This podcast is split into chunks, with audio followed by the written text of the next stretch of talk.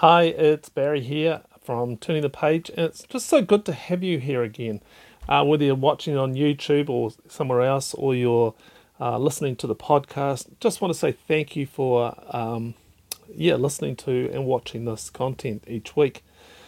You know, I actually wrote this and um, put it out there just before Christmas, but it makes no difference when you're going to get this because it's about receiving and I think it's probably easier to give than it is to receive. but we can't give what we haven't already received.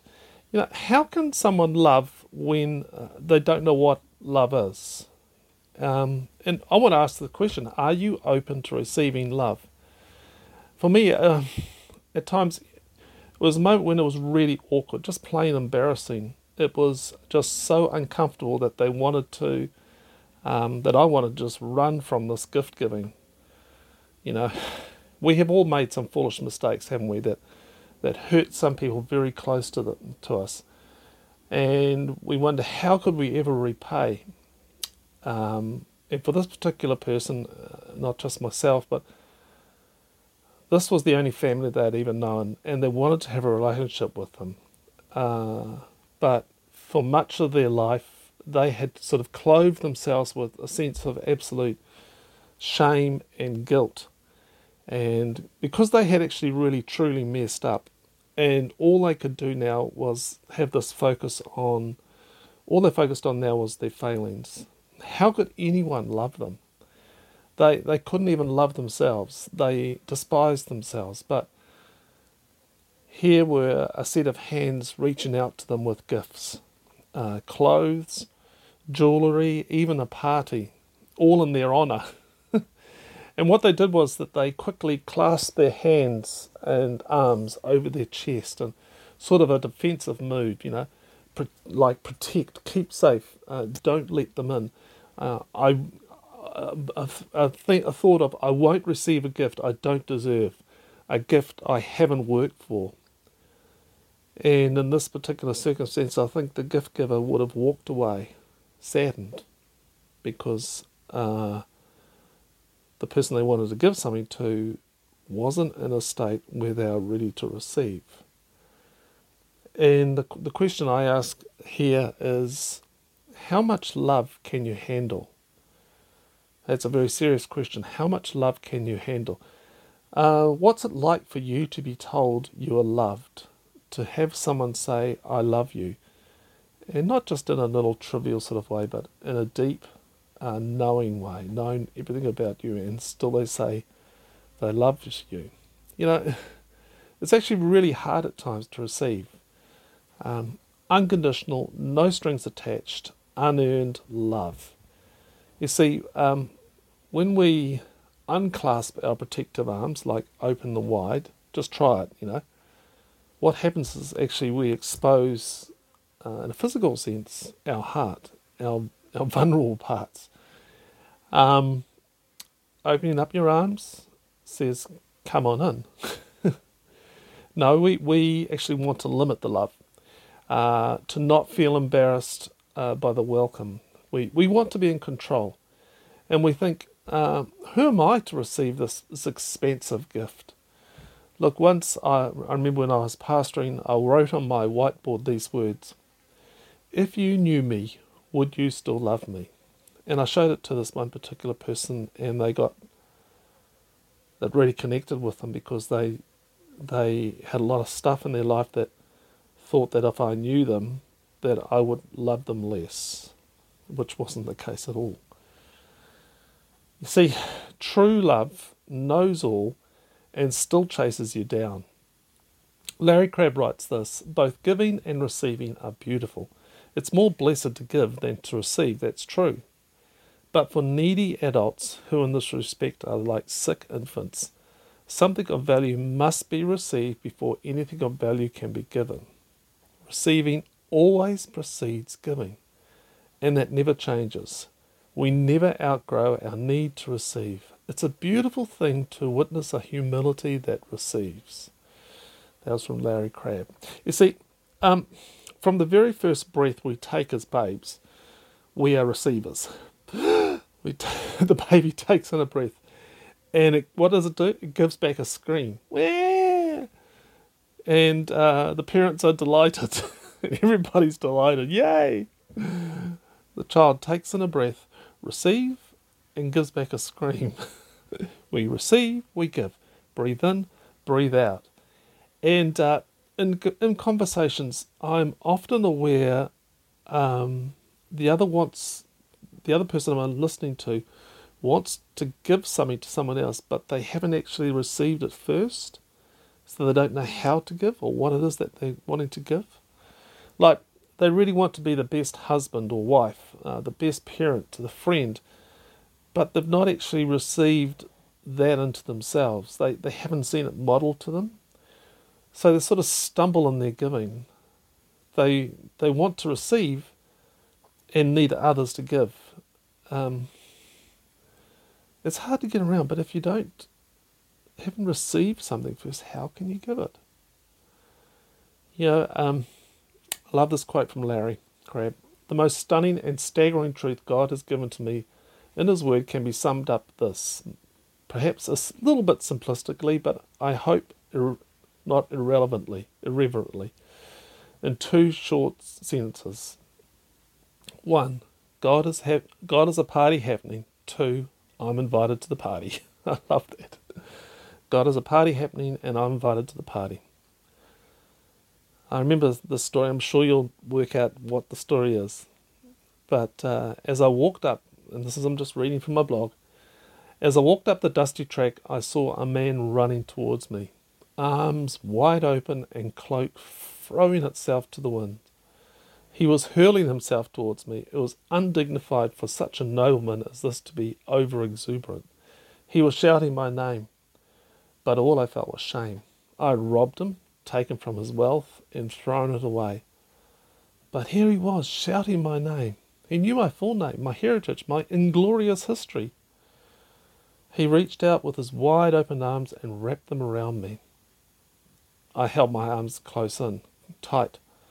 I wanted a barrier to this love. He was too close, too near. I had to be in control.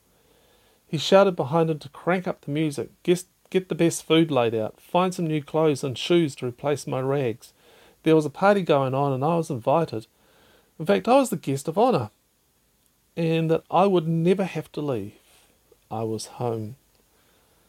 That's um, Luke 15, 11, 32. It's a, it's a story of the, the loving father finding his um, wayward son. So, slowly we lower our arms and allow um, love to trickle into the stoniness of our pain. And uh, in Ezekiel, it says, uh, I will sprinkle clean water on you, and you will be clean. I will cleanse you from all your impurities and all your from all your idols. I will give you a new spirit and put a new spirit in you. I will remove from you your heart of stone and give you a heart of flesh. Think about that. Think about all the things that God's going to do and is doing. Um, are you ready to receive that? When I was writing my essay on sexual abuse and dehumanization, which you can you can pick up and pay what you want um, uh, on the website, it's a it's a, 7, a 10,000 word essay. But I've discovered a guy called Miroslav Volf, and he writes this. An embrace always, uh, no, an embrace involves always a double movement of opening and closing. I open my arms to create a space in myself for the other. The open si- arms are a sign of discontent at being, my, being myself only and of desire to include the other. They are an invitation to the others to come in and feel at home with me, to belong to me. In an embrace, I also close my arm, arms around the others, not tightly, so as to crush and assimilate them forcibly into myself, for that would not be an embrace, but a concealed power act of exclusion. But gently, so as to tell them that I do not want them want to be without them in their otherness. I want them in their openness, I want them to remain independent and true to their genuine selves, to maintain their identity as and as such become part of me, so that they can enrich me with what they have and I do not. Look, uh, we don't like to be in need, do we? To be dependent on someone else. Yet, we were always meant to be interconnected in such a way that was mutually beneficial, not independent, dependent, codependent, but interdependent. We receive, we give, we give, we receive. Learning to receive is an active war against arrogance and self dependence. None of us are so self contained that we don't have need of the other. We hate being vulnerable to show our neediness and those weak spots to hide. I think that learning to receive is a millimetre by millimetre step process of allowing safe people to give us something we can't find within ourselves. It's kind of um, Christmas, crucifixion, and resurrection all rolled up into one. to receive is a mystery. Allow yourself to receive. You'll be okay. Here's some quotes Grace is always a humiliation for the ego. Richard Rohr. Hmm.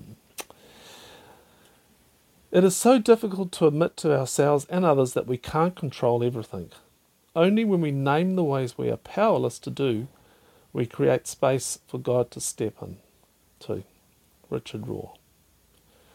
The truth is, we don't much like being dependent. We don't enjoy admitting how desperately we long for someone's kindness and involvement. It's so humbling. Larry Crabb. When I hear Jesus tell me to be like an infant, I become more aware of how needy I am than of how selfish I am. And then immediately I realize how proud I am. I can't get away from the fact of my depravity. And I can see it as my arrogant refusal to trust. Larry Crabb. The first commandment of fallen thinking is trust no one, and you shall live. The second commandment is like it to make life work, trust only yourself and what you can control. Larry Crabb. And the final quote is Others will not clearly see our deepest needs unless we choose to make them known. The seed of self protection is in, the, is in the infant. In adults, it's full grown weed. Larry Crabb. Here's some questions. Number one, our very first act as a human was to receive air into our, your lungs. Can you give something that you genuinely haven't received first? Just think about it. Can you give something that you haven't actually received first? How would you respond if you gave if someone gave you something way beyond what you think you deserved? How would you respond to that? They give you something way beyond what you deserved, thought, what thought you were deserved. Number three, what self protective measures do you use to stop receiving a love you cannot control? So that's this post um, for this week. Uh, I hope you find it helpful and challenging. Um, are you open to receiving? Perhaps you'd like to send me an email. It's barry at turningthepage.co.nz. Love to hear from you. And um, just a big thank you to those people who support turning the page every month by a little donation. You can, it's so important, so helpful to me, and um, you can come become a supporter uh, for you know, one dollar a month uh, at turningthepage.co.nz forward slash support. Okay, hey, thanks very much, and um, look forward to hearing from you. Bye.